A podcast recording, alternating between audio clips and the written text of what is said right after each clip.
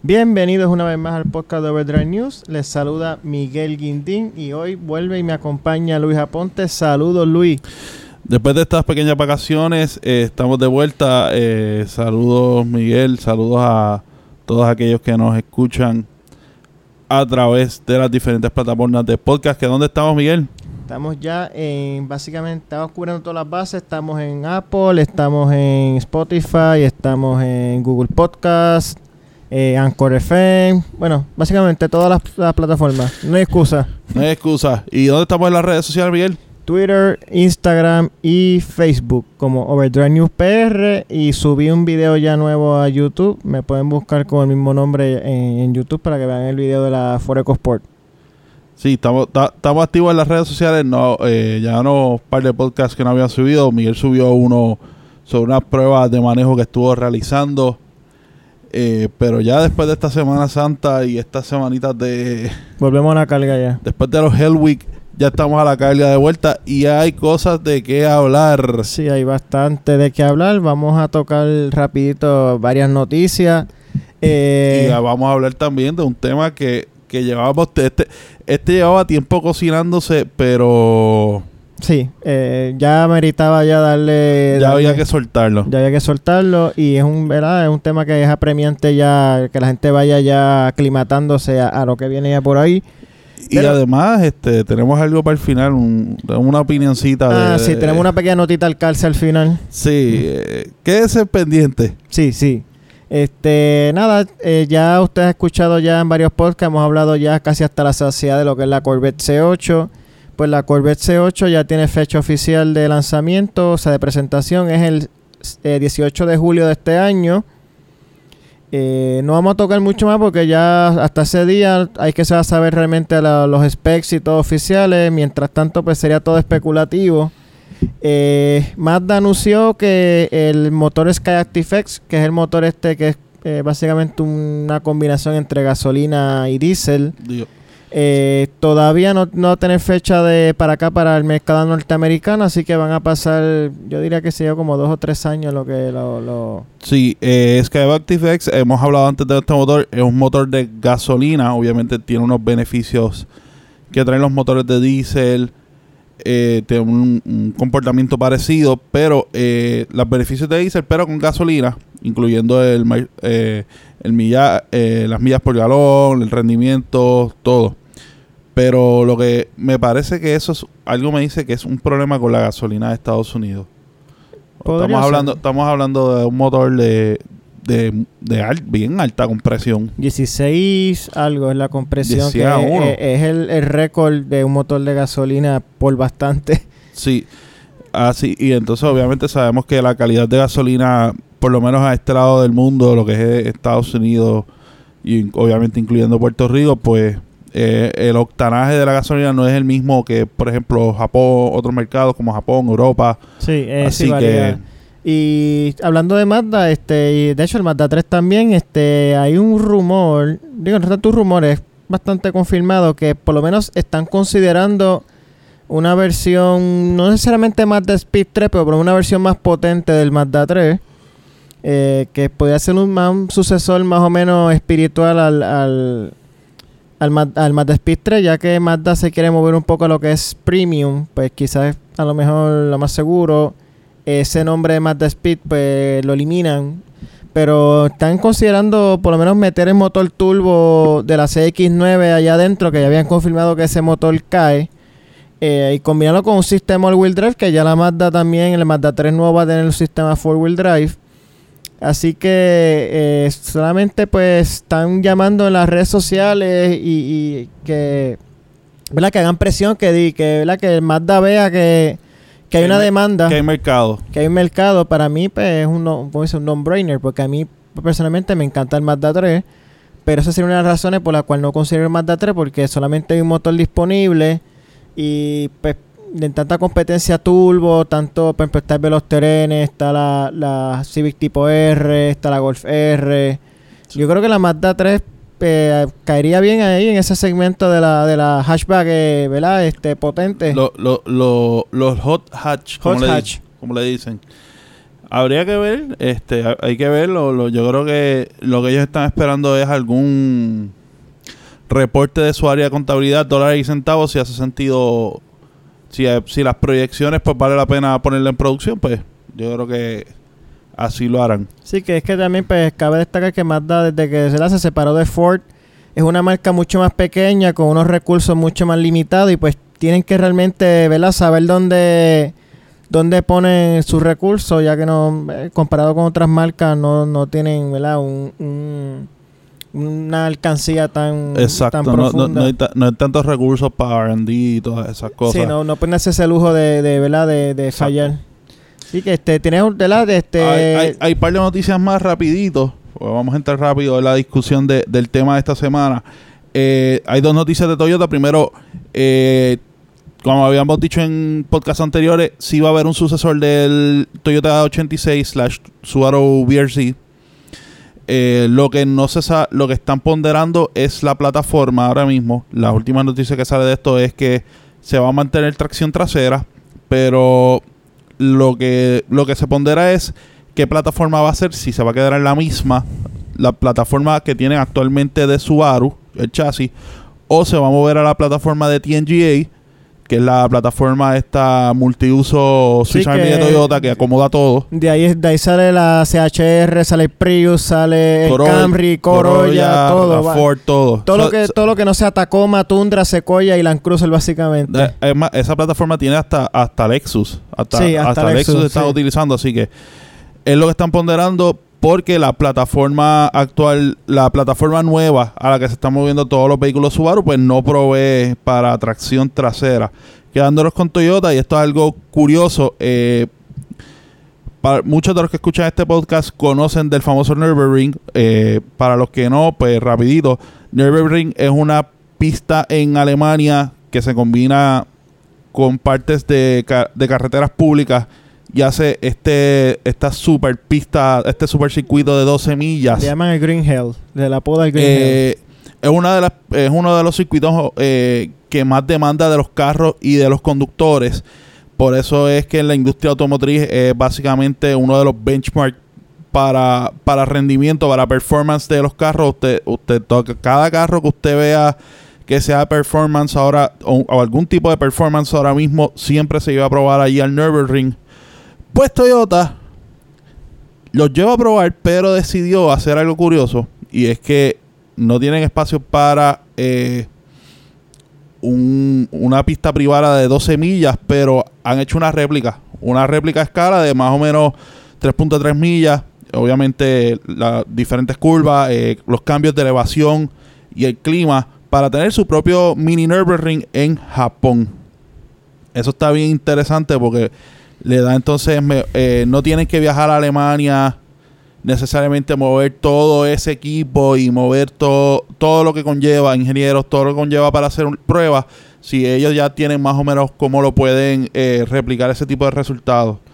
Eh, quedándonos en Japón, Mitsubishi, dos noticias. Una triste para los fanáticos de la famosa Montero. Muchos fanáticos en Puerto Rico. La última monte las últimas Monteros se van a construir en Japón.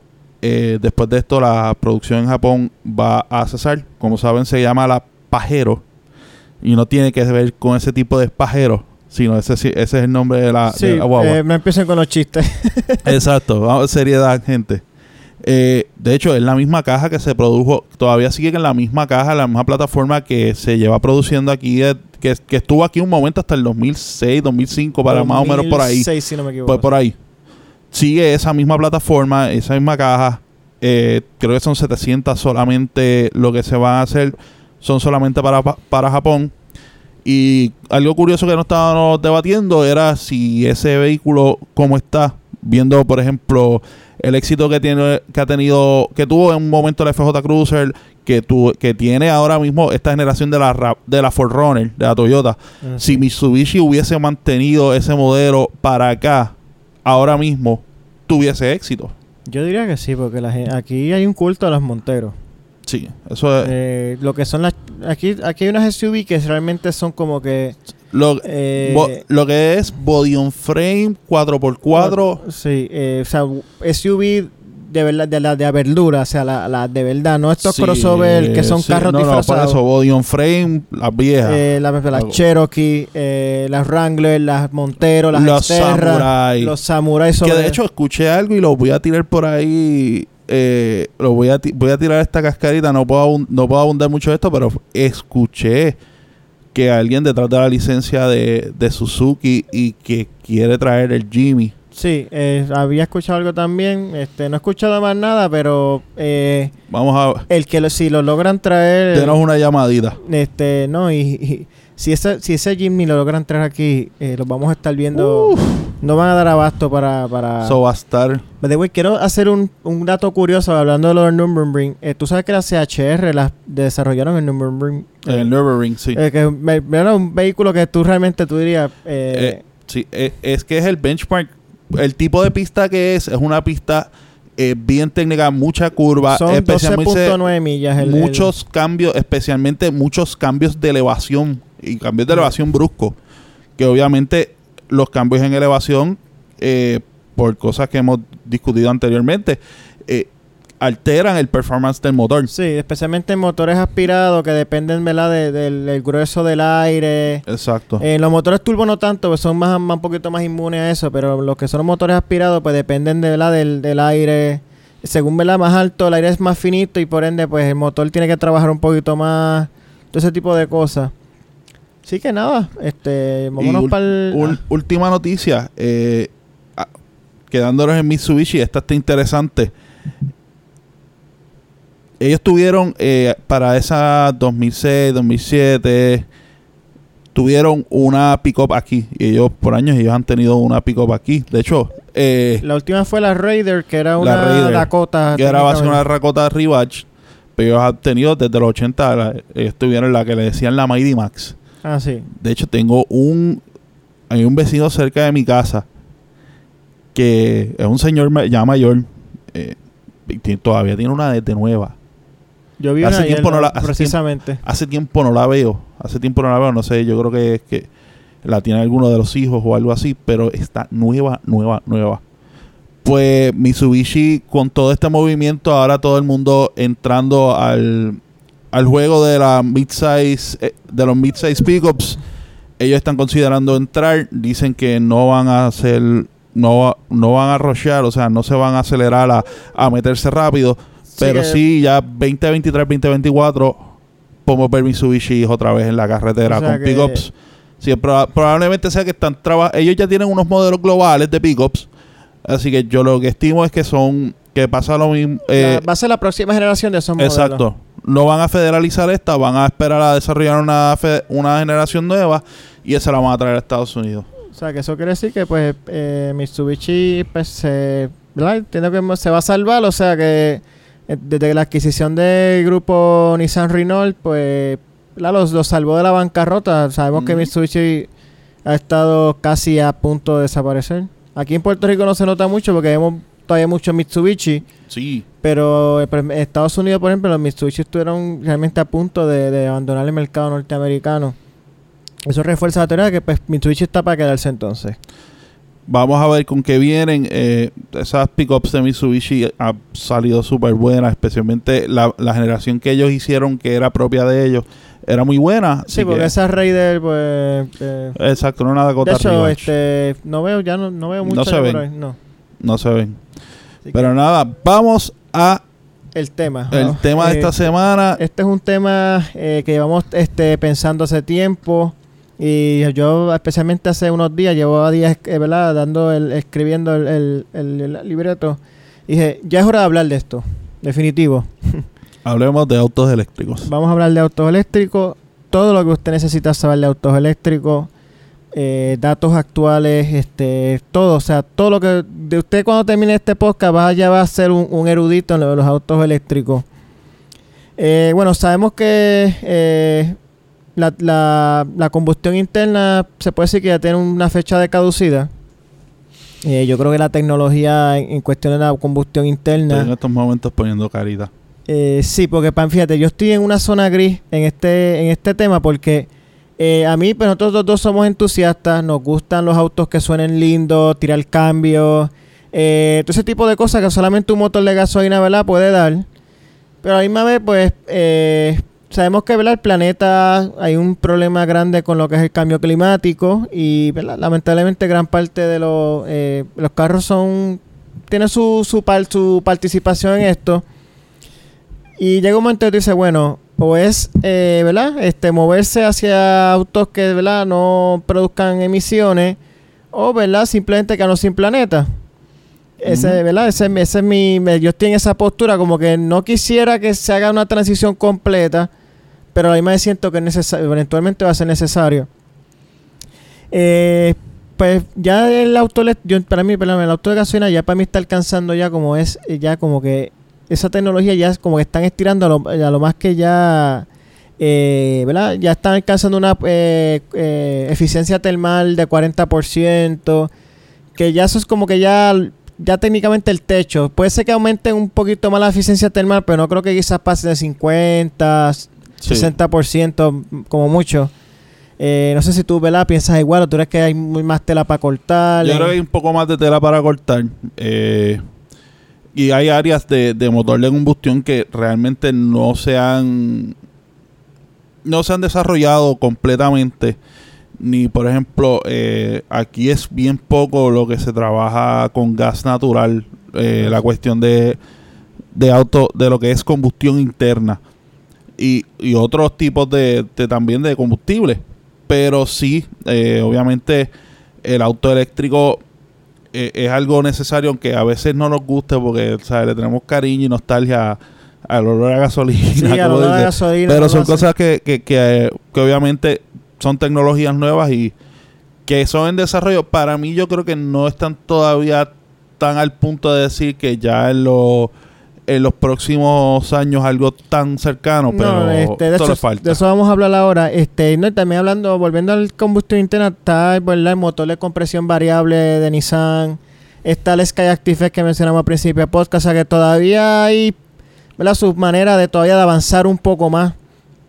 Pero yo creo que ya el techo está, está cerca y ahí es que entonces va a empezar el- lo que la transición eléctrica, que by the way no va a ser una transición, o sea, no es que el auto de gasolina va a desaparecer mañana y ya todos los autos van a ser eléctricos. Sí. Estamos viendo ya lo que son los plug-in hybrids, que son ¿verdad? vehículos de gasolina elect- eh, híbridos que usted lo enchufa. ah, Sí, eh, eh, que es un es mayormente un, un carro plug-in hybrid es va- vamos a trabajar la, que vamos a definir lo que es carro eléctrico en, en las diferentes maneras. Ustedes tienen su carro híbrido. Su auto híbrido es un auto que es mayormente gasolina, y con- pero se asiste con, esos con son los convencionales. pues, Esos son los Toyota Prius, eh, el Honda Insight, este, Eh, los- todo lo que diga, ah, todo lo que tenga apellido hybrid solamente. hybrid, exacto. son ese tipo de vehículos. Lo que le llaman los plug-in hybrids es más o menos la inversa de, de lo que sería un híbrido regular, donde el motor que mayor tiene prominencia es el motor eléctrico, pero son asistidos por el motor de gasolina una vez la carga, eh, eh, una vez la carga baja. Y obviamente no, si no tienes en algún momento un lugar donde recargar, pues entonces tienes un motor de gasolina que entonces entra a asistir y ayudar a cargar ese motor. Y lo bueno es pues no tienes que tener esa preocupación de me quedo sin carga, me quedé a pie. O sea que pues, en cualquier caso, Oh. si te quedas sin carga, pues el motor de gasolina te va a mover. En eso ahora mismo eh, se ve mucho aquí en la carretera eh, una de las variantes de BMW, el, el i3. Eh, sí. Y he visto mucha X5 también. La este, plug-in la hybrid plug-in. también. Y de los 5 series. Esos son, fíjate, de los carros plug-in BMW hybrid que más he Sí. BMW en eso está bien avanzado. Sí, está bien adelante ahí. Y obviamente, pues el carro completamente eléctrico que es... eh, Nada de gasolina. Nada de gasolina. Usted tiene sus baterías solamente y usted carga sus baterías. Eh, pues vamos a dar unos latitos actuales. Eh, actualmente, año 2019, donde estamos, solamente 1% de los autos nuevos vendidos en los Estados Unidos son eléctricos. Esto quiere decir solamente uno de cada 100. Eh, entiendo que en Puerto Rico esta cifra debe ser hasta un menor. O sea, Sí. entiendo que se venderá un carro eléctrico por Sí. cada... Aunque eh, en los últimos meses he notado un gran aumento en lo, en lo que son avistamientos de Teslas. Sí. Que entiendo que cada vez son más personas que están, ¿verdad? Eh, eh, Sí, pero como quiere ese número aquí en Puerto Rico es... tú- sí, es, es un- puedes ver- es minúsculo, es minúsculo, es minúsculo. Eh, ahorita está hablando de los gases de invernadero, pues eh, se, se especula que los autos, los vehículos de motor son responsables del 11% de la producción global de gases de invernadero. No quiere decir necesariamente que solamente tienen 11% de culpa, pero eh, por lo menos 11% de los gases de invernadero que están causando el calentamiento global son de vehículos de motor. Que fíjate, un número más bajito de lo que pensaba. Pensaba que quizá era 30, 40%. Se- Bueno, hay que, habría que ver en qué, obviamente eso es la actualidad, obviamente mientras va pasando el tiempo, el motor de gasolina se ha hecho más eficiente, más potente, y- un poco más limpio. Sí, y- y pues al ser al un vehículo ser más eficiente, pues quema menos gases y eh, eh, produce menos eh, contaminación. contaminación. Esto es importante. eh, el gobierno federal, para los que nos escuchan en los Estados Unidos, otorga un técnicamente un reintegro de es un tax credit, es- o sea, lo puede deducir, es un deducir. Si usted tiene un vehículo eléctrico, usted puede deducirlo de su planilla. de su planilla. Y tiene un, deducir hasta un máximo de 7.500 dólares, eh, ¿verdad? Por cada vehículo eléctrico que usted compre. No aplica a lo que es un lease. Si es un lease, pues no, no aplica porque usted técnicamente no es el dueño del, del, del auto. Exacto. Esto es un máximo, eh, ¿verdad? Podría fluctuar dependiendo. Eh, si es un vehículo híbrido tipo plug-in, como mencionamos, eh, es hasta 4.500 dólares. Entiendo que esos créditos son por el, dependiendo del valor del vehículo. También, También. exacto. Eh, actualmente, eh, desde esta administración actual, eh, pues, Federal. federal, ellos están pensando, hay un sector que quiere eliminar realmente este incentivo, pues eh, esta administración eh, no le importa mucho lo que es el, el calentamiento global, ni, ni ¿verdad? impulsar este este tipo de auto. La administración de Obama sí era mucho más agresiva en este en este aspecto. Este, este incentivo eh, tiene una caducidad para los fabricantes, pues después de las 200.000 unidades que vendan con este incentivo, eso se va a empezar a reducir hasta que llegue un momento que desaparece. O sea, empiezan 7.500, después puede ser que baje a 5.000, Ujú. después otras unidades puede ser que baje a 3.500 hasta que realmente ¿verdad? Eh, se elimina.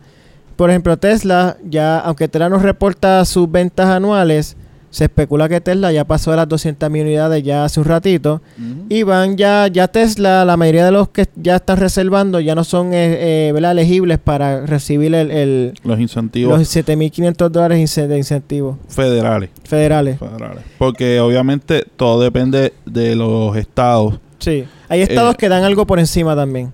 Dan, dan, en dan encima, o por ejemplo en Puerto Rico, eh, todo ese tipo de vehículos que son ecoamigables, se puede, si se puede decir la palabra, eh, no pagan arbitrio. No, eso, eso iba. Este, en Puerto Rico, eh, este tipo de auto no está pagando arbitrio. Sí pagan unos fletes, pero es algo bastante mínimo.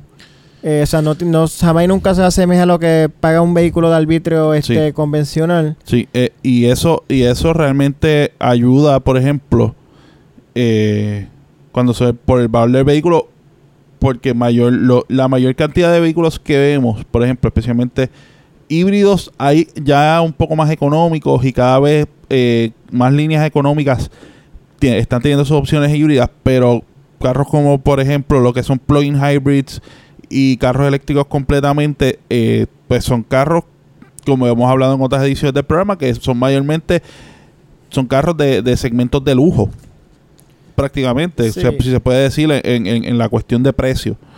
Ah, y eso obviamente le quita un montón de, de carga, porque si es ese sector de lujo, se puede imaginar, si fuera un carro regular eh, de, de ese tipo, la cantidad de arbitros que paga, obviamente eso le quita bastante de la opción. Por eso es que, como estábamos hablando ahorita, lo que es mucha X5 plug-in hybrid, Serie 5 plug-in hybrid, Mercedes-Benz también Mercedes, tiene, eh, Volvo Volvo que tiene plug-in hybrid del X90. y del S90, si no me equivoco. Eh, pues eso es importante. Este, por ahí viene, si no me equivoco, la Niro Plugin La Niro plugin. Eh, o sea que ya, hay unos, ¿verdad? unos vehículos ¿verdad? más económicos que ya están bajando. A, a un, a un bolsillo mucho más ¿verdad? Eh, común, especialmente ¿verdad? en estos tiempos. Eh, varios países eh, están legislando, eh, especialmente países de Europa, están legislando para prohibir lo que es la combustión interna. Eh, China, eh, se, se dice que China es el líder global de lo que es, eh, ¿verdad? Eh, imp- impulso a- hacia los vehículos eléctricos. China no ha dado un- una fecha fija, pero sí están, eh, tiene un plan bastante agresivo para impulsar lo que son los vehículos eléctricos en su país, que es bueno porque China es un país que tiene un gran problema de Sí, de, smog, con- de contaminación. eh, de contaminación. recordemos que China, eh, por la gran cantidad, de habitantes y que es un país que se está, eh, de un tiempo para acá, se ha venido desarrollando eh, industrialmente a pasos agigantados. Sí. Por lo que tú tienes un montón de, y obviamente ellos han mejorado un montón lo que es su sistema de, de carreteras y todo. Los otros días viendo un eh, viendo un especial, creo que fue de uno de los especiales que hicieron de esta temporada de The Grand Tour, mencionaban que la cantidad de carreteras que esa gente hacía en tan corto tiempo, o sea, en espacio, un proyecto que aquí te puede tomar 5 o 10 años, por ejemplo, en Puerto Rico, de, de una autopista completa, un expreso completo, ese tramo que te lo hacían en 18 meses. Sí, pe- pe- pe- la ruta 66 tardó como cuánto hacerla completa, como 10 años. Algo así. Y, Y, esa gente, ese pedazo te lo hacían en 18 meses. Sí, porque es técnicamente un pedazo pequeño. O sea, que es- eh, esa gente en cuestión de ¿verdad? Es, en esa tecnología y construcción, eso están como, como tres Por- generaciones adelante. Por consiguiente, obviamente vas a tener una mayor cantidad de vehículos transitando. Así que si ellos, no, y en China hay un billón de personas, de, habitantes. o De- sea que- o sea, si ellos pueden bajar a eso, lo mismo le pasa a la, a la India, es un país que emer, que es una es una economía emergente, eh, se está capacitando bien rápido en tecnología, por ende, ellos van entonces también a empujar eso. Pues, este, hablando, digo, este, siguiendo a China, eh, los otros países que están haciendo legislaciones para prohibir la combustión interna son Alemania, Reino Unido, Francia. Estos tres lugares están tienen una fecha de 2040 como, ¿verdad? El- em- em- que va a empezar este... O sea, después del 2040 los autos de combustión interna van a ser técnicamente ilegales en esos países. Eh, India, que lo acabas de mencionar, India tiene una fecha de 2030 y Norue- Noruega en el 2025, que para los efectos 2025 es técnicamente pronto. Sí, Eh. eh, lo curioso de esta lista es que solo China, China es fabricante. Por ejemplo, In- India, no India sí es fabricante, pero no a tan gran escala. Y mayormente es doméstico. Está Tata Motors y Mahindra y Sí, algunas tienen- marcas tienen varias marcas, locales. sí. En Noruega está bien agresivo ya para el 2025, pero Noruega no fabrica vehículos de motor. No, tienen al lado Suecia, que son Exacto. eh, Volvo. Suecia es quien es quien produce, pero tú tienes a China que es productor, tienes a Alemania que es productor, tienes a Reino Unido que es productor y tienes a Francia que es productor. Por eso es que ven, por ejemplo, estas marcas europeas se están moviendo rápidamente a tratar de electrificarse por eso mismo. Porque tiene, ellos mismos tienen unos deadlines de no, vamos a de aquí para adelante vamos a tratar de que toda la, producción sea completamente eléctrica. No, y pues este, está lo del Tratado de París y todas esas cosas. Pero hay otros países... Tratado- el de Kioto, el de Kioto. El Tratado de París fue el de fue el de 1898, el de la guerra hispanoamericana. Ah, pues gracias por la corrección. este, sé que había, había, había un tratado, pero de hecho, este, estos no son los únicos países, hay otros países que, aunque no revelan, ¿verdad? el detalle, su, su plan, pero tienen planes de también de, de seguir los pasos de, de estos países que mencionamos anteriormente, y son Austria, Dinamarca, Irlanda, Japón, Holanda, Portugal, Corea del Sur y España. De esos, solamente España es productor.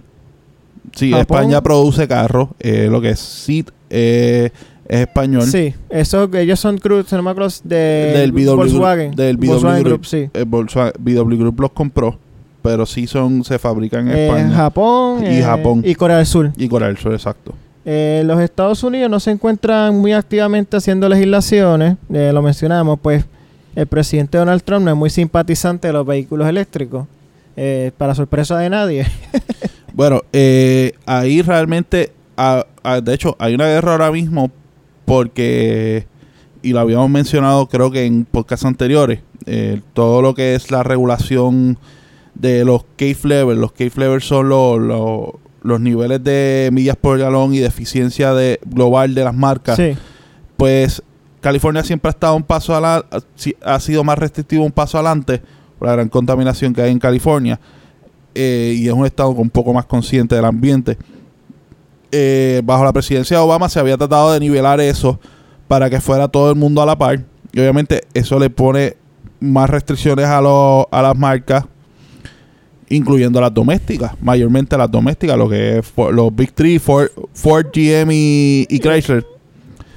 Eh, lo que sucede es que tan pronto entra Donald Trump, baja esos CAPE standards y los quita a la par de California. De hecho, incluso hay un...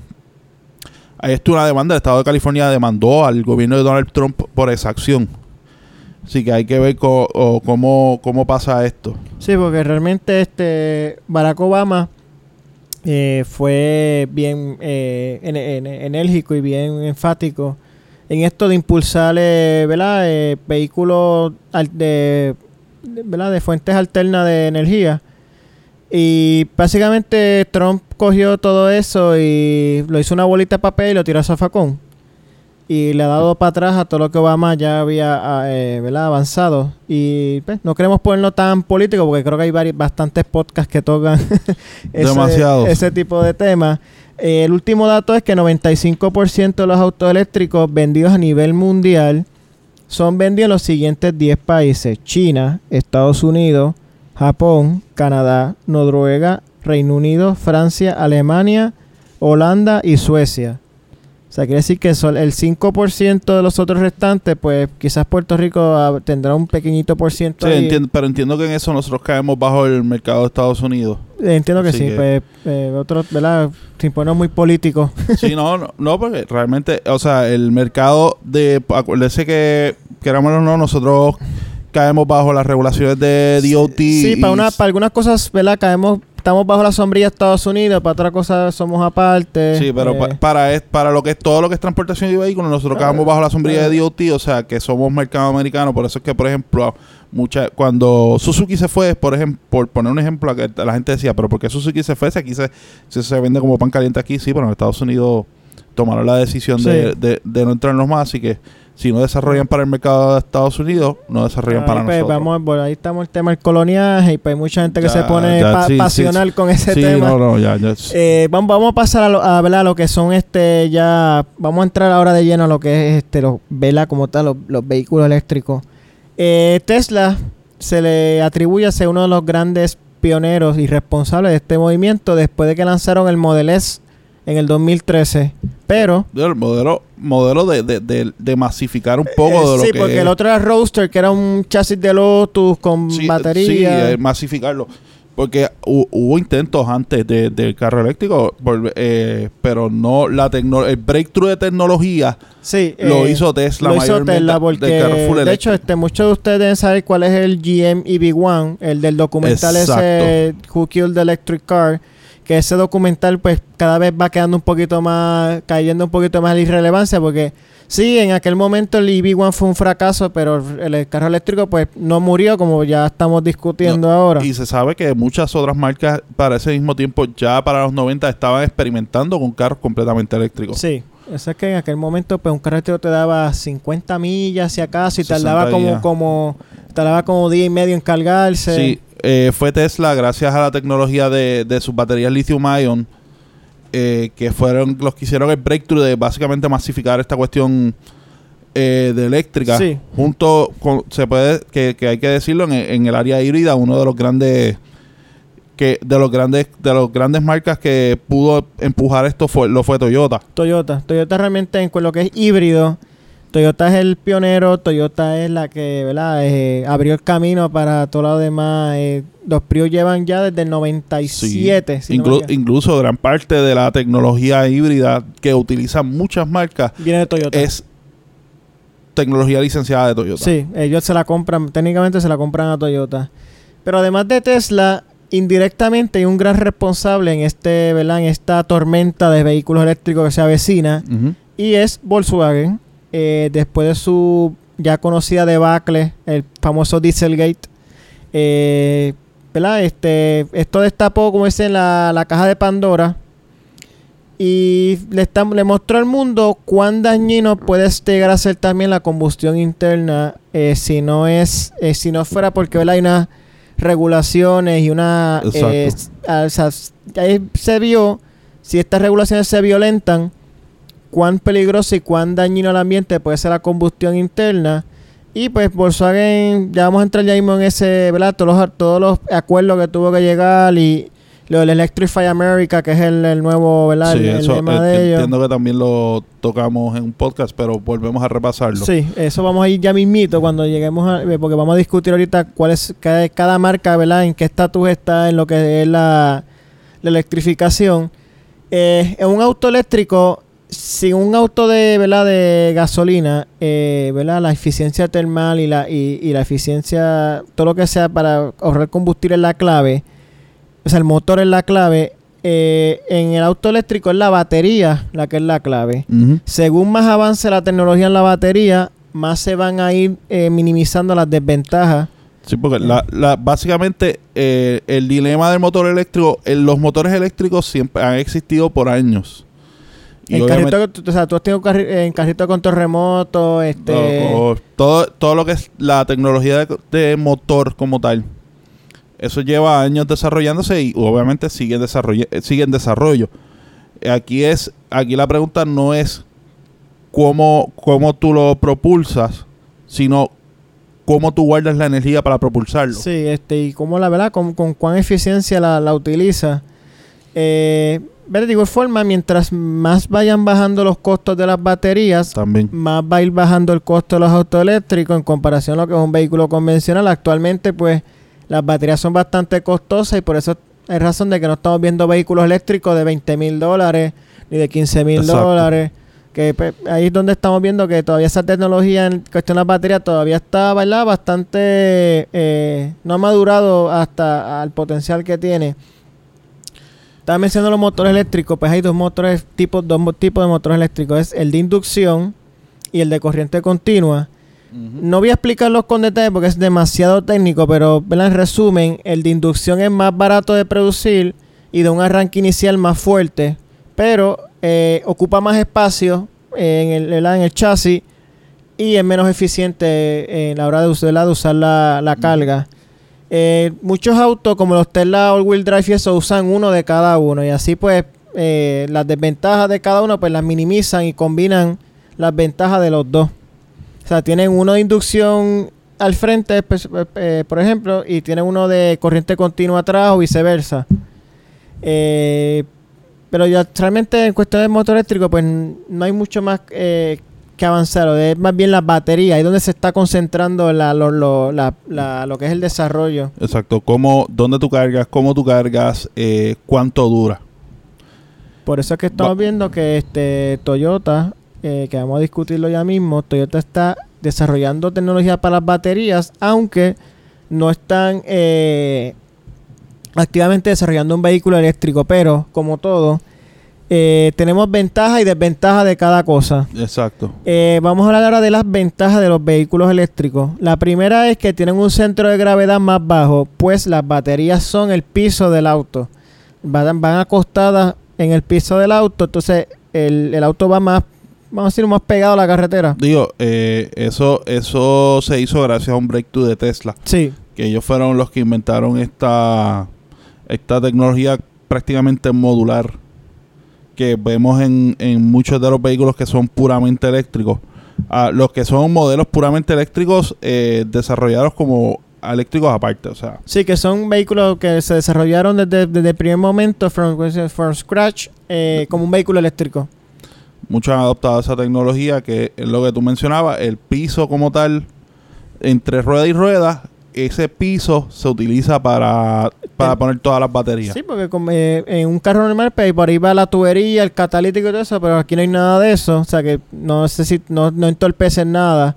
Y eh, esto hace que los vehículos, pues, técnicamente en ciertos aspectos sea más divertido de guiar, pero un centro de gravedad más bajo hace un vehículo más estable, menos propenso a volcarse. Y le da mejor este handling, por Mejor decirlo manejo. así. Me- mejor manejo. El vehículo eléctrico tiene una gran, eh, el motor eléctrico tiene una gran ventaja en comparación con uno de gasolina y es el torque instantáneo. En un vehículo de gasolina usted tiene que desarrollar ciertas revoluciones por minuto para que el motor llegue al pico de su potencia. Eh, puedo suponer este 5000 revoluciones por minuto, eh, ¿verdad? etcétera. En un vehículo eléctrico él tiene todo su torque a cero revoluciones por minuto. Usted lo que tiene es que poner el. El, el el pie en el pedal y ya el auto está en el pico, desde el primer momento en el pico de su, ¿verdad? de su torque, de la potencia. Como le dice, como dicen en la calle, la- el- una ventaja de estos carros eléctricos es saliendo del hoyo. Sí, Como le dicen en la calle, saliendo del hoyo. Por Por, eso- eso que ustedes ven los videos, por ejemplo, cuando ponen estos drag races, estas carreras de aceleración que ponen un Tesla al lado de cualquier de cualquier carro. de un Hellcat, de un, de un mm, Shelby. O, lo que sea. Y en el arranque, eh, estos Tesla se los llevan. El Tesla, casi tú ves que hace esta huilea desde la, de la, de la, de la- de lo- con la violencia que, que arranca. Ujú. Y al auto eléctrico no tener transmisión, ni diferencial, ni ¿verdad? ninguna de esas cosas, pues es un manejo un poquito más suave. Si usted ha utilizado un carro de golf, se ha montado un carro de golf, pues imagine más o menos ¿verdad? la suavidad de un carro de golf eléctrico, eh, pero eh, ¿verdad? con aire acondicionado y con todas las comodidades. Esto, esto le va a gustar a mucha gente. Eh, en un auto de gasolina tú tienes que ir cada cierta milla a cambiar el aceite y filtro, el filtro de motor, eh, Filtro de gasolina. Filtro de gasolina, espares, eh, cadena de tiempo, correa de tiempo, este, ¿verdad? un mantenimiento para mantener ese motor en, en su, ¿verdad? En, en un óptimo funcionamiento. En un auto eléctrico no existe nada de eso. Es- no tiene aceite, no tiene filtro, eh, no tiene pares, que- Mm, No, no, no, son menos piezas. muchas menos piezas que hay que estar pendiente. O sea, que si usted es estas personas que o es olvidadiza o simplemente es descuidada, pues un auto eléctrico pues podría, podría serle, eh, ¿verdad? De gran... Si usted es una cegueta con sus carros, eh, un carro eléctrico es para usted. Sí, eh, no tiene que estar sacando tiempo para hacer esos odiosos cambios de aceite y filtro, ni nada de eso. Esto, ¿verdad? Quizá a los mecánicos no, no le va a simpatizar mucho. Eh, Eso, eso, eso es como que cada vez menos trabajo para ellos. Sí, eh, técnicamente. Eh, pues, el, auto eléctrico no tener un motor, eh. Un motor de gasolina que usualmente eh, ocupa todo el compartimiento delantero del auto. Eh, estos motores eléctricos, especialmente de corriente continua, es mucho más pequeño y va montado abajo en el chasis, lo que libera más espacio, ya sea para carga o para ampliar el interior y quizás montar más pasajeros. O sea que en cuestión de hacer package, eh, no, no sé la palabra en español, eh, pues la- las compañías tienen más herramientas como para jugar mejor con el espacio del auto, porque tienen una cosa menos que preocuparse donde acomodar, que es el motor. Y todo lo que acompaña el motor, que es el radiador, todo ese tipo de piezas que ocupan mucho espacio. Por eso es que dicen que los carros Tesla tienen dos baúles. Y es eso, es que como no hay motor, pues obviamente Tesla, y ponemos de Tesla como ejemplo, porque es la que la marca que ahora mismo es un es una es una línea completa de eléctrico. Sí, Pues dicen que tiene dos baúles, pero es porque usted levanta la, el- lo que es el bonete, el bonete. hay espacio de carga. La parte de atrás va a levantar el baúl, obviamente, hay espacio de carga. No, y se- usualmente se dice el eh, al, al espacio al frente. Este, cero emisiones. Esto yo le puse un asterisco porque aquí en Puerto Rico, pues, eh, depende de donde usted viva. Pues en Puerto Rico estamos dependiendo todavía del petróleo. O sea que si usted tiene un auto eléctrico y usted está conectado todavía ¿verdad? a la red de la Autoridad de Energía Eléctrica, Sí. técnicamente está usando emisiones indirectamente porque para producir energía que usted usa para su vehículo, eh, se producen emisiones Entonces, ahora. ya- ya eso es otro tema de Sí. discusión. Pero si usted tiene una red, eh, por ejemplo, ya usted montó en su casa una red solar o algo, técnicamente la energía es gratis.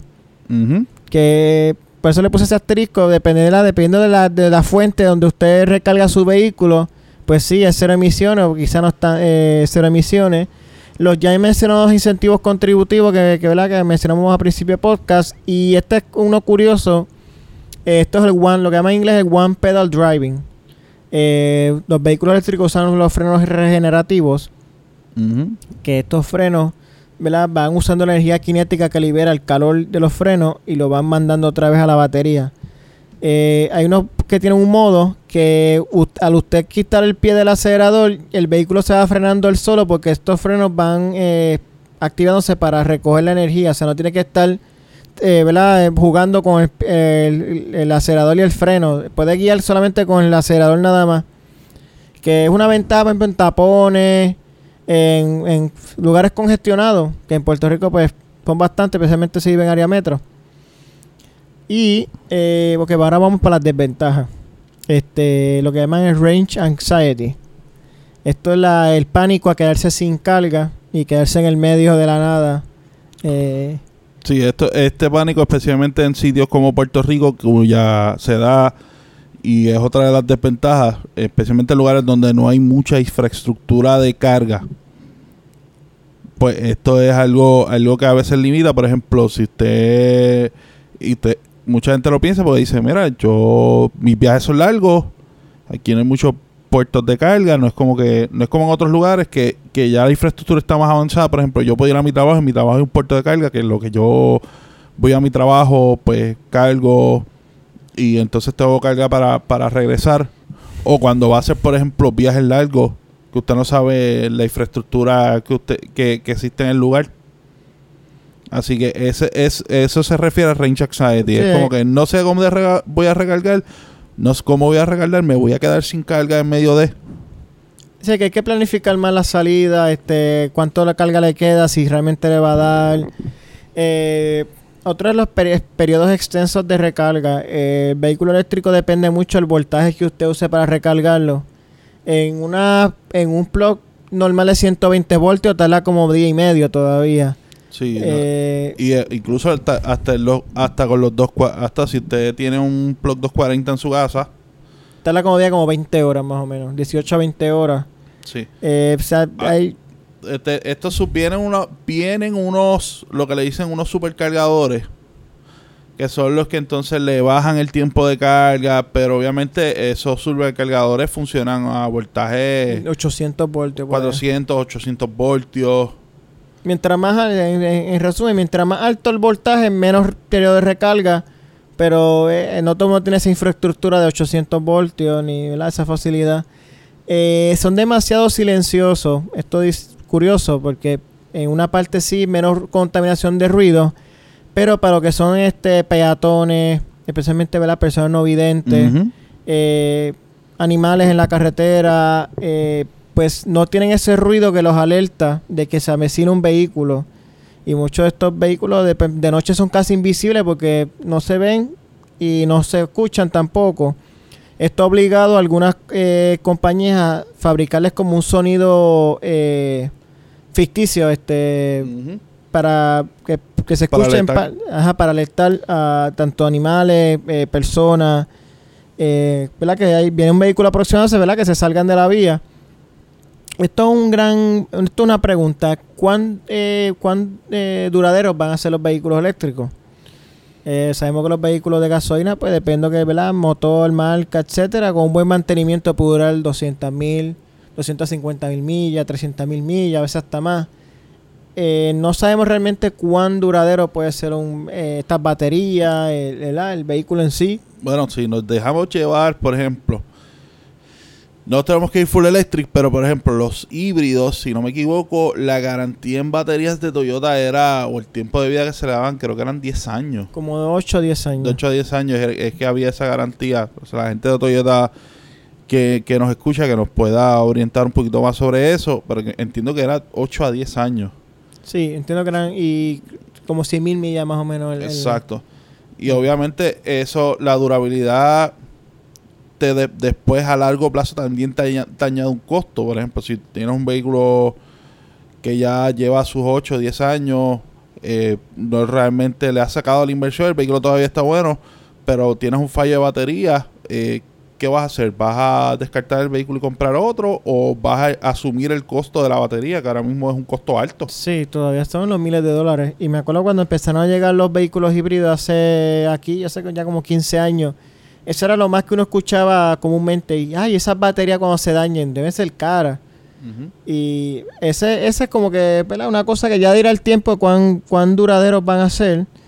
Eh, menos opciones y un mayor costo inicial de, ¿verdad? de compra. Eh, no, no todas las marcas tienen vehículos eléctricos, no todas las marcas tienen versiones eléctricas de sus vehículos. Eh, ¿verdad? Que a la hora de escoger, pues no es un, un catálogo tan amplio como eh, tienes para escoger un vehículo de gasolina, que es, casi infinito. Y eh, pero sí es mayor costo inicial de, de compra. Un vehículo eléctrico está alrededor de 5 mil 7 mil hasta 10 mil dólares más costoso de lo que es un vehículo de gasolina convencional o una versión de gasolina de ese mismo vehículo. Y ya como había mencionado anteriormente con el Rage Anxiety, pues estamos limitados por lo que es la, infraestructura, que es un buen ejemplo, pues precisamente Puerto Rico. En cuanto a, en cuanto a los costos, en cuanto a lo que mencionabas de opciones y costos iniciales, entiendo que es un punto que habíamos tocado en otros programas, hablando por encima de vehículos. Y una de las desventajas es que ahora mismo si usted desea eh, adquirir un vehículo eléctrico, debido obviamente a los costos de, engineering y los costos de la batería y el desarrollo de todo esto, mayormente vemos vehículos eléctricos en marca eh, de lujo. Mayormente eh, lo que estamos viendo son carros europeos o en marcas que son ya más de lujo, porque obviamente el costo de, de esta, de, de, esta tecnología, pues los coloca ahí. Inclusive mucha gente decía, por ejemplo, cuando Chevy trató de hacer su carro eléctrico, era el Bolt.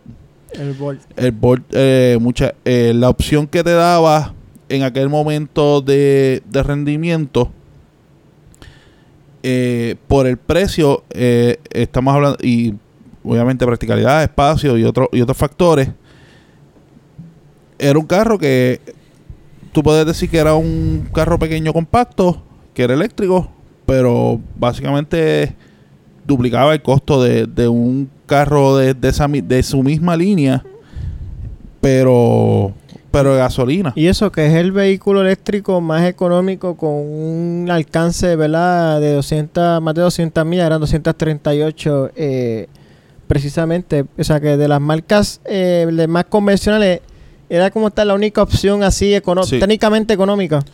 Y ahora mismo incluso lo vemos en Tesla, eh, que la opción, incluso la opción más barata de ellos, eh, lo más, que es el Model 3, el Standard, Standard, Standard, eh, pelado como uno dice, el pelado, el base. ¿Cuánto está? ¿35 mil dólares? Estaba, porque ya lo eliminaron. todavía, bueno, todavía. Lo eliminaron del internet. Lo, último que leí es que lo eliminaron del internet pero todavía si usted quiere uno, puede, tiene que llamar directamente a Tesla o visitar uno de los dealers. Esas son las únicas dos opciones para usted comprar el de 35 mil dólares. Pero entiendo que todavía nadie ha, tenido el delivery de, los que ordenaron el. Exacto. Todavía no, o sea, ese modelo, todavía nadie ha recibido un modelo de eso, o sea que técnicamente todavía aún no existe. Eh, pero ahora vamos a pasar a lo que es las marcas y cómo, cuáles están desarrollando activamente autos eléctricos y cuáles son algunos de sus modelos actuales y futuros. Eh, vamos a empezar con el Audi Audi y lo que es el e-tron GT, eh, la e-tron. los que vieron Avengers Endgame, Exacto, eso iba a decir ahora.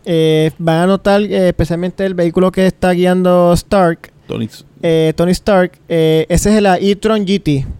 Este va a ser el futuro eh, competidor del Model S eh, por parte de Audi. Eh, está la e-tron SUV, que si no me equivoco, la que ellos usaron cuando llegaron a la casa de campo de Stark, que es una, ¿verdad? una guagua. Y se rumora que el sucesor al R8 va a ser un vehículo, un superauto eléctrico, obviamente eléctrico, y que va a tener hasta capacidad de recargarse sin, sin, sin conectarse, de tipo wireless. Eh, Audi está en la sombría de lo que es Volkswagen Group y por ende pues forman parte de lo que es el, plan agresivo de, Volkswagen. Sí, ahí también está obviamente Porsche eh, y Volkswagen que también vamos a hablar de ellos. Sí, de, ambos. Eh, BMW tiene la submarca I que ahí está el i3, eh, que mencionamos ahorita. El, Esta- i3, el i3 viene, hay que decir, viene como plug-in hybrid y viene full electric. Sí, de Viene hecho, ambas modalidades. eh, y está el i8, que es el superauto, que ese es plug-in hybrid, no es un, eh, puramente eléctrico. Pero la marca i eventualmente va a ser para vehículos eh, completamente eléctricos y va a estar la próxima generación del i3. Y eh, pronto se le añade lo que es la iX3, que es una versión eléctrica de la SUV X3. Y eh, se preparan también para lanzar el primer modelo eléctrico de Mini, que es el Mini i. Eh, en el 2021 llegará el i4 Sedan y eh, una producción del iNext, que es una SUV que presentaron hace unos meses. Y la división M considera también este, eh, traer eh, lo que son vehículos eléctricos eh, a su línea. Volvo, Volvo tiene el Polestar 2, que va a competir con el Model 3. Y se preparan para lanzar una versión eléctrica de lo que es la XC40.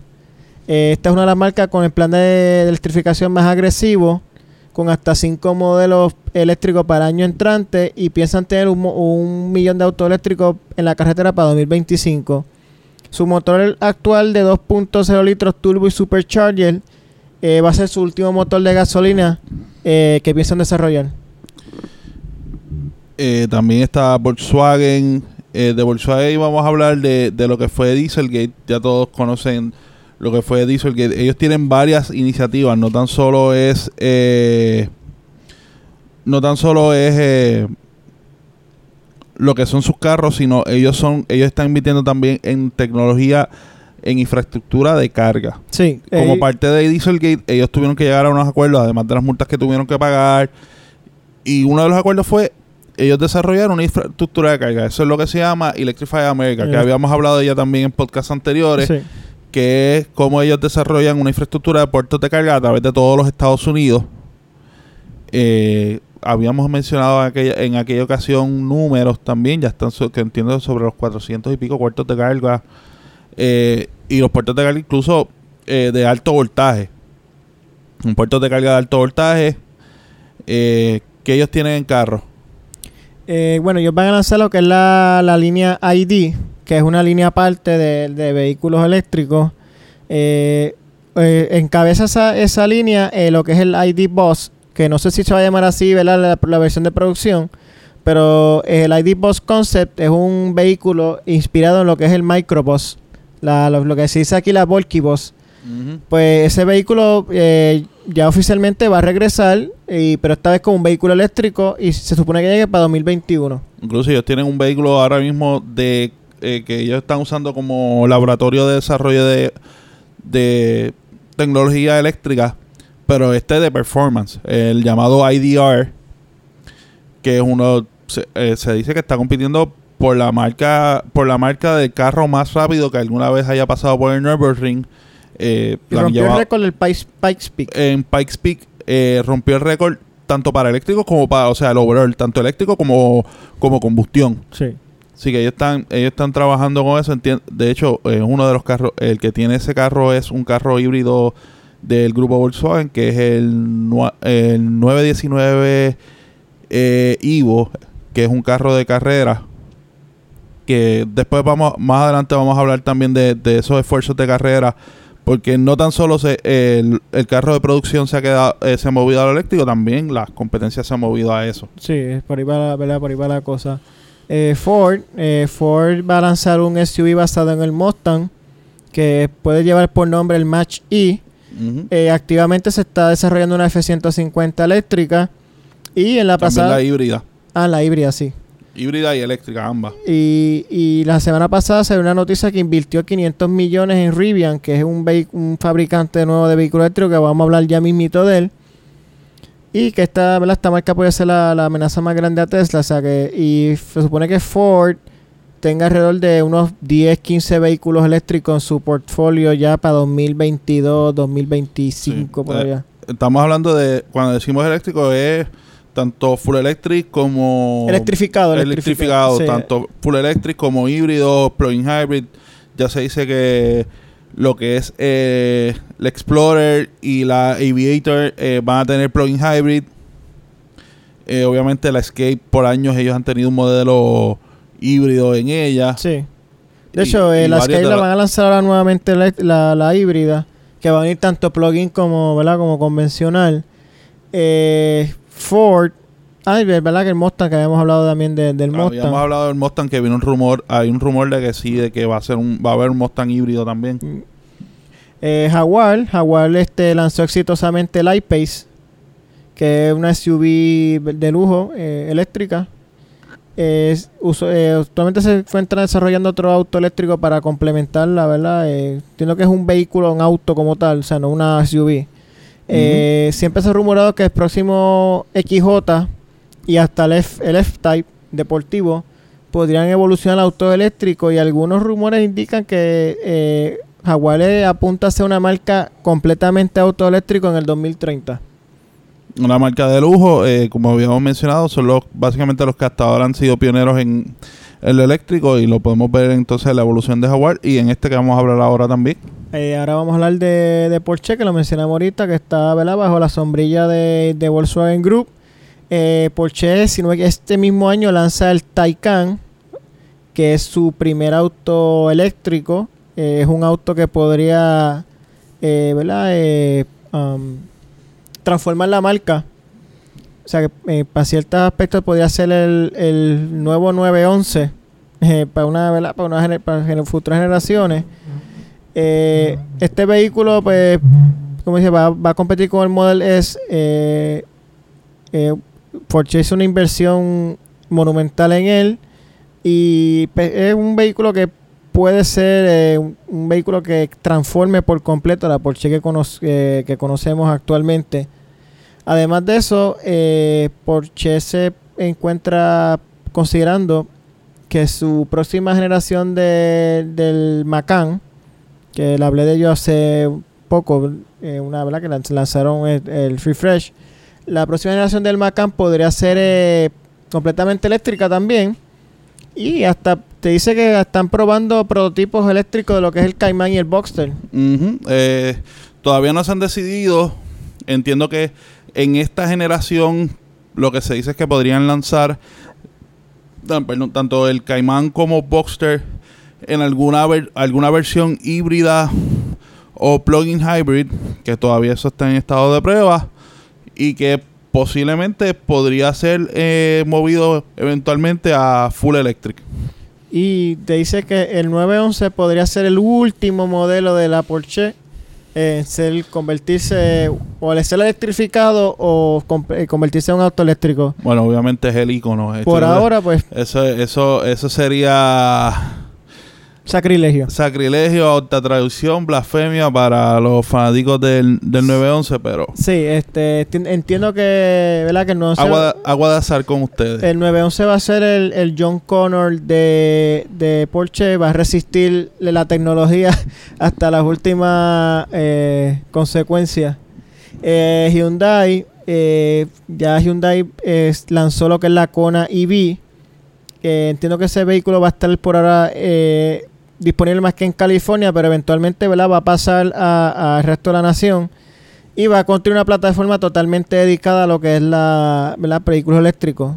Eh, Albert Bierman, el jefe de Hyundai N, la nueva marca de performance de Hyundai, aseguró que hay espacio para vehículos eléctricos en, en esa línea.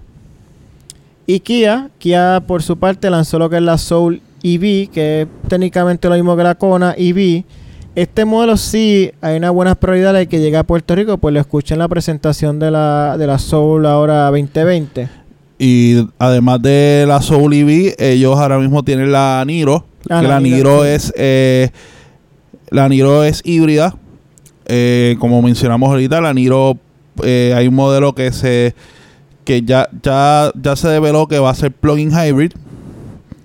Habría que ver entonces cuál de esas, si viene de esa, en esa misma plataforma se va a hacer un full electric Sí, viene. o en la Niro. Sí, va a venir también, completamente. un full electric y en cual- y alguna de las otras plataformas que ellos tengan, ya sea sedán o, o alguna de las crossovers que ellos tienen, que haya una plataforma híbrida o full electric. Eh, sí, pero eh, además solo también van a compartir la plataforma esa que está desarrollando eh, Hyundai, Hyundai. para vehículos eléctricos. Eh, Mercedes ya también lanzó su marca de vehículos completamente eléctricos, que es EQC.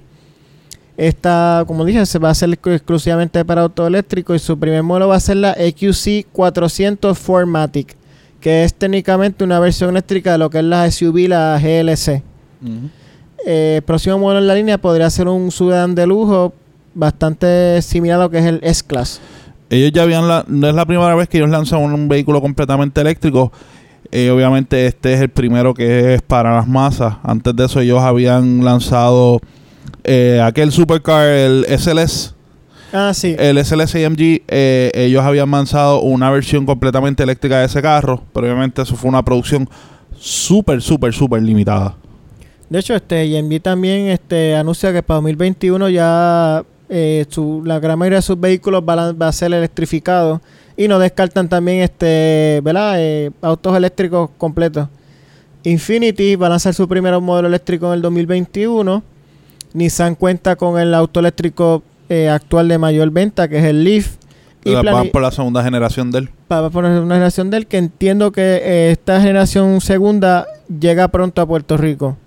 Eh, entiendo ya que quizás el próximo mes, eh, vuelo, eh, como para verano, por ahí, pronto va a estar ya disponible. Y va a lanzar otro modelo eléctrico de aquí a 2022. Toyota, y como mencionamos al principio del podcast, Toyota se encuentra activamente desarrollando tecnología para las baterías que si no me equivoco había firmado un acuerdo con Panasonic. Sí, creo que lo habíamos discutido aquí en el podcast. hace varios podcasts atrás. Sí, sí eh, que, es un venture completo con Panasonic y, que ellos están y para básicamente ellos quieren licenciar tecnología, por ahora licenciar tecnología.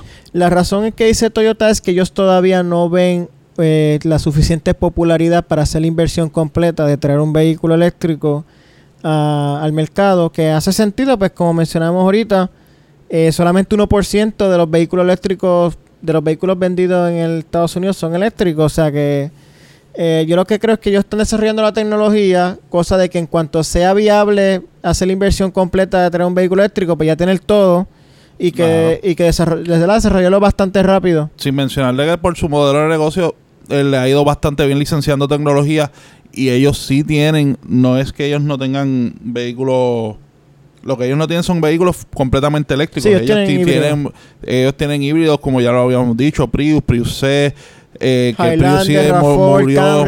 Casi toda su casi toda su línea, de alguna forma u otra, tiene una variante eléctrica. Incluso eh, ahora esta generación que entra ahora del Corolla va a tener una variante híbrida. Híbrida también, sí. Eh, que eso, ese, ese modelo también tiene que estar llegando bien pronto aquí a, a sí, ahora ya para ver yo que para verano debe estar tocando por aquí Puerto Rico. el eh, Corolla nuevo junto con las variantes híbridas. Y... Eh, ¿Verdad? Que ese puede ser que también tengamos más información ya prontito. Eh, General Motors, ya tú mencionaste ahorita lo que es el, el Bolt. Eh, que este modelo realmente no ha gozado de un gran éxito en venta. en una movida ¿verdad? sorpresiva, Al Oppenheiser, que fue el cerebro de la, de la sexta generación del Camaro, fue movido a desarrollar la futura plataforma de auto eléctrico de General Motors. Y General Motors anunció hace unos meses que Cadillac va a ser la líder de, esta transición a, vehículos eléctricos. Cosa curiosa, eh, se desarrolló un Camaro completamente eléctrico para drag racing. Sí, el, CO, el Copo, COPO. Eh, una de las versiones Copo eh, que eran solamente para drag racing en, en una serie en específica eh, que ahí es que ellos ponían eh, sus motores grandes, pues ellos de, ese, de esa versión copo de carrera desarrollaron una eléctrica completamente y eh, en una de las series de Fórmula Drift en Estados Unidos ya hay un Camaro que está hecho completamente eléctrico. Eléctrico. Honda, pues Honda es una marca que sorpresivamente está bastante callada eh, ¿verdad? Lo que es los vehículos eléctricos. Eh, sí, van a desarrollar el vehículo eléctrico, pero por ahora van a ser más para mercado europeo, eh, asiático. Pero eventualmente puede ser que alguno de ellos, ¿verdad? Crucen el charco hasta acá. Esa es otra marca que está bien. Ellos tienen mucho lo que es híbrido y plug-in hybrid. Eh, hay versiones de la Accord. hay una versión híbrida de la Accord. Eh, que está disponible ya en la actualidad y el Insight que es el auto la eh, siempre fue la respuesta de ellos al, al Prius de hecho se, ha rumorado ya por varios tiempos y, entiendo que ese es un modelo que tiene que estar ya verdad eh, pronto sabremos algo de él una variante híbrida de la CRV que es un modelo ¿verdad? casi del de mejor venta, ya que Toyota tiene la RAV4 híbrida, pues es casi ya... Ah, un, sentido. eh, sí. Eh, FCA, eh, Fiat Chrysler Automobiles, eh, por ahora se concentra más bien en híbridos que puramente eléctricos, pero anunció planes para hacer el próximo Fiat 500 uno exclusivamente eléctrico. Yo, si no me equivoco, eh, ahora mismo en portfolio, ellos tienen la, la Pacífica, la minivan de ellos. Es plugin, sí. es viene una versión híbrida. Eh, no sé si viene una ah, versión híbrida del 500 ya, yo creo que no. No, viene un eléctrico, el Viene un 500i. Viene el 500i, pero viene el 500 eléctrico, pero ahora entonces, como mencionaba, va a ser solamente eh, es- eléctrico solamente, no Eh, va a haber las variantes de gasolina. ellos tienen ahora más bien eh, eh, lo que se llaman los mild, mild hybrids, que son la RAM 1500 y el Wrangler, el 2.0 sí, turbo. Sí, pero el- lo curioso que esa no es esa tecnología de ellos híbrida no es para no es una que almacena No, necesariamente es ni es para asistir. ni es para ni es tampoco para eso mismo es para asistir es para asistir darle más fuerza al motor no es para mejorar su rendimiento en gasolina No, es, es simplemente darle un poquito más de torque adicional. Eh, Mazda se va a aferrar a lo que es la combustión interna hasta el último momento. Ellos han anunciado que, ten- que planean tener eh, vehículos de gasolina hasta 2000, los 30 más largos. Aunque se preparan para el lanzamiento de un auto eléctrico que se rumora que va a ser con licencia de Toyota. Y este, como dato curioso, eh, podría regresar el motor rotativo, pero como que es un range extender. si podemos ver un R un RXE por ser por decirlo así Sí, eh, que va a ser un ¿verdad? bien compactito para solamente para añadir un poquito de, de alcance a, la, a, a- a la- a la- a las baterías. Eh, Subaru, la plataforma global de Subaru, tiene la capacidad de, de ser modificada para uso completamente eléctrico. Eh, se- no se espera que sea hasta 2021 cuando Subaru introduzca algún modelo de este tipo, que puede, que puede ser un crossover, quizá una versión eléctrica de la, de la impresa, de la Crosstrek, eh, ¿verdad? Algo así. exacto Eh, bueno, Tesla todos los conocen ya. Tesla es básicamente la pionera de este movimiento. Eh, Tesla ahora mismo se encuentra, ¿verdad? En un poquito inestable. Eh, suben los precios, bajan los precios. este, cuestiones de negocio Sí, eh, pero pues, Tesla entendemos que va a seguir aquí. Ya lanzaron la modelo, la Model Y, Model Y. la Model Y Eh, exacto, el Model Y. El próximo año van a hacer el se- semi-truck, el camión de arrastre. Entiendo que varias megatiendas ya han hecho órdenes de este, de este camión. Y el Tesla Roadster que llegará en el 2021, que se espera que sea un vehículo con una capacidad de aceleración nunca antes vista por un vehículo de calle. exacto Eh, y va a costar 250 mil dólares, así que más vale que lo sea. Eh, Rivian, eh, que aquí, está la- que, aquí hay que detenernos para explicar lo que es Rivian Sí, eh, Rivian es como un Tesla, pero más bien va a ser para vehículos todoterreno. Eh, pick-up, el primer modelo va a ser una pick-up. Rivian- es bien interesante. Rivian, eh, eh, lo- ellos ya han mostrado varios de sus conceptos, básicamente de una pick eléctrica.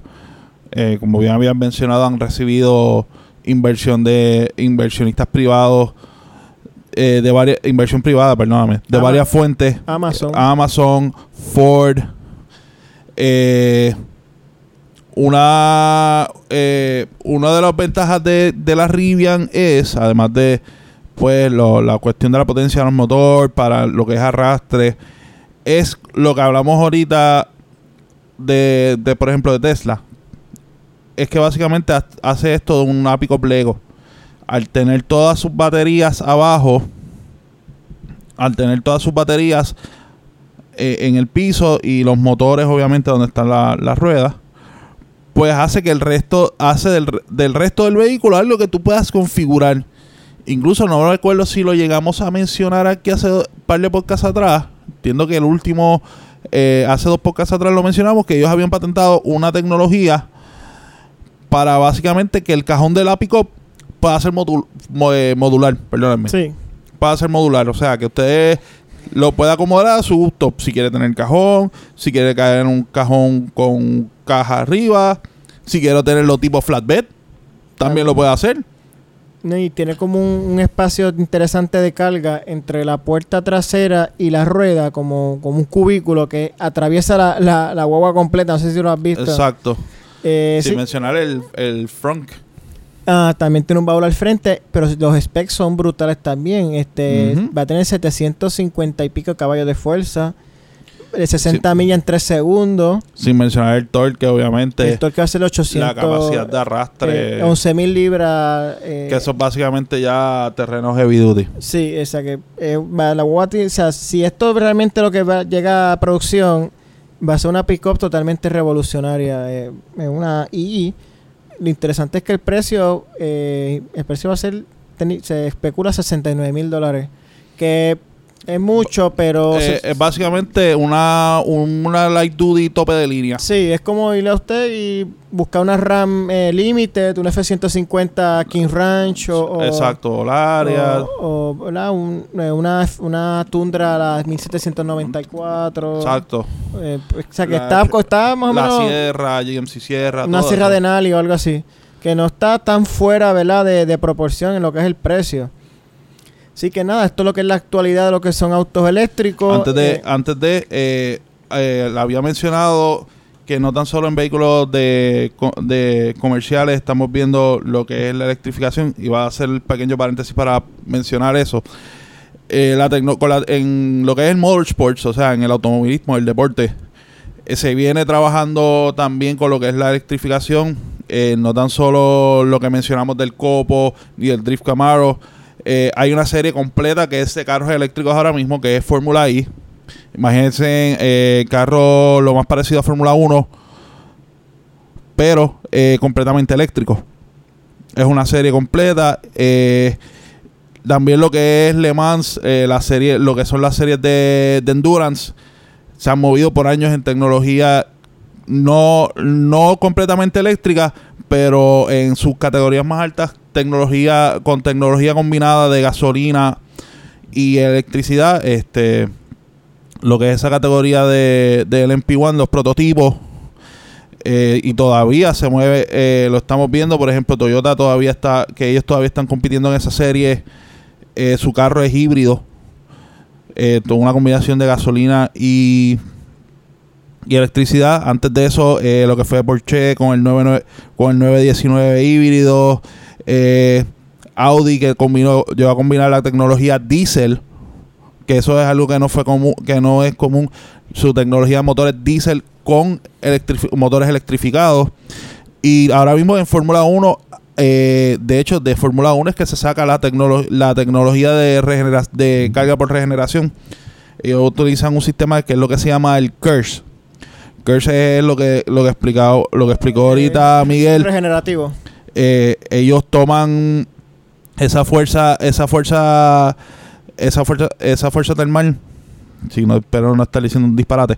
El calor de los fre- que generan los frenos eh, lo están convirtiendo en energía, lo aguantan en, lo, lo almacenan en unas baterías para en ciertas partes de la pista utilizarlo como propulsión adicional al motor de gasolina. Sí. Así que no, no, no piensen que porque eh, estamos viendo los vehículos Tesla que se- eh, o vehículos comerciales solamente eléctricos, eh, se va el, lo que es la, la competencia en automovilismo se va a quedar sin, o sea, sin existir. Ve- llegaron los Tesla o llegaron los Prius, ahora que vamos a correr. No. Eh, los vehículos, cada vez más los vehículos eléctricos y la tecnología eléctrica también eh, se está avanzando en el, en el automovilismo, en las carreras. Así que No, y, y eso pues, es bien interesante. Por ejemplo, este, lo que lo queremos decir es que eh, va a pasar un, o sea, vamos a ir transicionando de la gasolina eh, pura a lo que es los vehículos electrificados de alguna forma, o sea, vehículos que combinen tanto gasolina como electricidad y después llegaremos a lo que son los vehículos eléctricos, o sea, que no va a ser una cosa que ya mañana van a ser vehículos eléctricos nada más. Eso sí, ya deben ir haciendo la idea de que uno de sus futuros vehículos va a ser electrificado de alguna forma u otra. Puede ser un mild hybrid, un híbrido convencional, un híbrido de plug-in. Pero eh, de aquí a 2040, pues yo creo que a 2040 quizás los motores de gasolina van a ser la minoría. Exacto. Eh, quizás el 10% menos de los vehículos que quedan en la carretera van a ser de gasolina. Yo creo que un poco más. un poco Yo más. creo que un poco más todavía. Pero yo creo que ya para ese tiempo, ya el, el avance va a ser de, de básicamente un 40 o 50% de carros eléctricos. Sí, porque Y a medida que entonces esta tecnología vaya bajando bajando en precios Sí. y se vaya masificando, pues obviamente va a haber más acceso de las personas. Mira, acuérdate, también que siempre hay gente que se resiste a la tecnología, que eh, se aguantan hasta el último, cuando ya es inevitable, pues entonces hay Exacto. que, eh, ¿verdad? Que, que hacen la transición. Pero tenía, ten- en la nota alcance tenías un pequeño mensaje.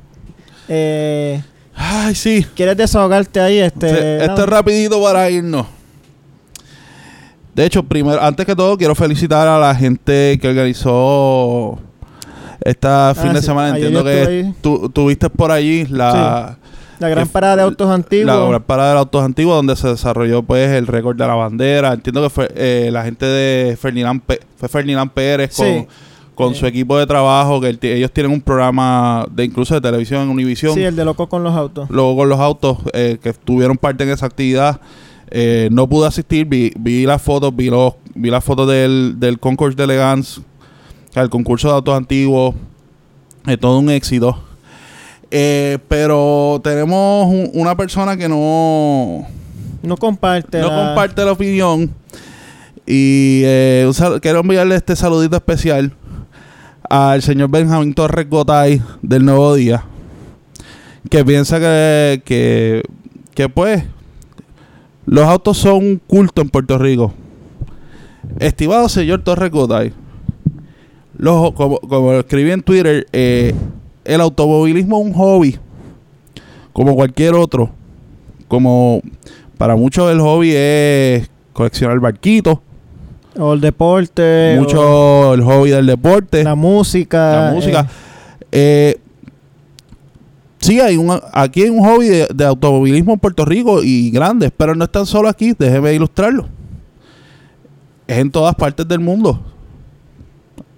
El hobby del automovilismo es uno, es uno grande, la gente que le gusta coleccionar, hay gente que le gusta, obviamente siempre, eh, no tan solo, no tan solo es competir por ver cuál es el más rápido, pero mucha gente le gusta el hobby de coleccionarlo, eh, sacarlos a pasear.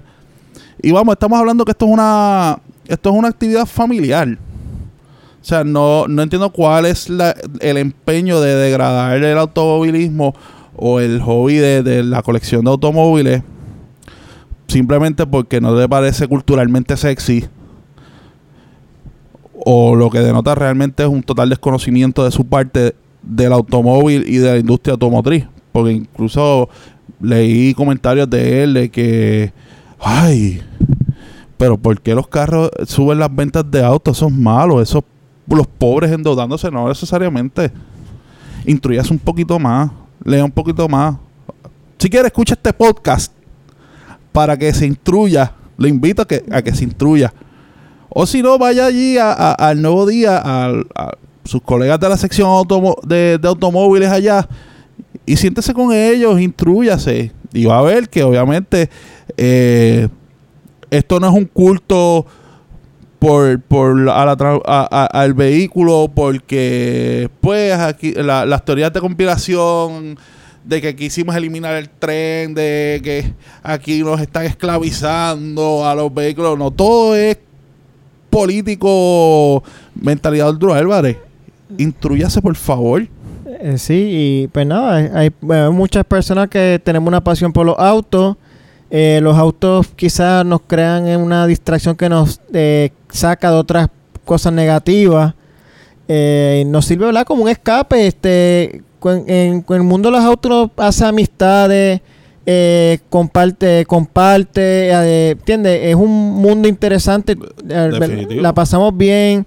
El auto es una industria que siempre está cambiando y siempre como que hay algo, todos los días algo nuevo. Y mucha, y mucha de la tecnología, incluso que, que sale a- del diario vivir de nosotros, tiene que ver con los autos. Exacto, así que no veo por qué hay que echarle lodo a los que comparten, ¿verdad? Tienen una pasión por los autos. Lo Eh, mismo que el que tiene una pasión quizás por, por coleccionar cosas o que sé yo, por la comida o, o por los libros. por las películas, por por, las series, este, ¿verdad? Todo el mundo tiene una pasión distinta y siempre es cuando es una pasión que, que verdad que no sea no raye en una obsesión ni en una adicción O, eh, o- o que sea que no sea algo que raye en, en ilegalidad. o- exacto pues hay espacio verdad este eh, verdad cada cual verdad que se dedique lo que lo haga feliz este lo- tú tienes que ver a veces la cantidad de familias que van a estos eventos. sí tú ves niños abuelos y, que, eh, y que son cosas que se pasan de generación en generación. Y hay brother, mucho- familias enteras. y hay, hay muchos hay autos que han estado una familia en una familia toda una vida entonces como que se lo van pasando de generación en generación y, ese auto eso- como que es verdad como y- que ya es te un enseña otras cosas, por ejemplo, el, el- o sea, el- eh, eso te va enseñando el valor de las cosas, eh, a tener responsabilidad. Todo eso son valores que se pasan a través del automovilismo. Sí. Así que, así que nada señor Torrecotay, deje de disparatear. Y no se lo digo por un ataque personal, pero es eh, eh, ese desprecio a- al automóvil, al- a la industria automovilística, a, aquellos que tenemos pasión, un poquito de pasión y nos gusta eh, pues el automovilismo. Yo creo que esos comentarios rayan ya en lo absurdo. Eh, sí, vamos a, a, ¿verdad? Esas energías negativas, enfocarlas en, en, en otras en otras cosas que quizás hacen más daño que unas simples personas eh, compartiendo un pasadía. tres, tres eh, un, un bonche de personas que se esta- que estacionan sus vehículos para verlo y hablar de ellos. Que, que no le hacen daño a nadie.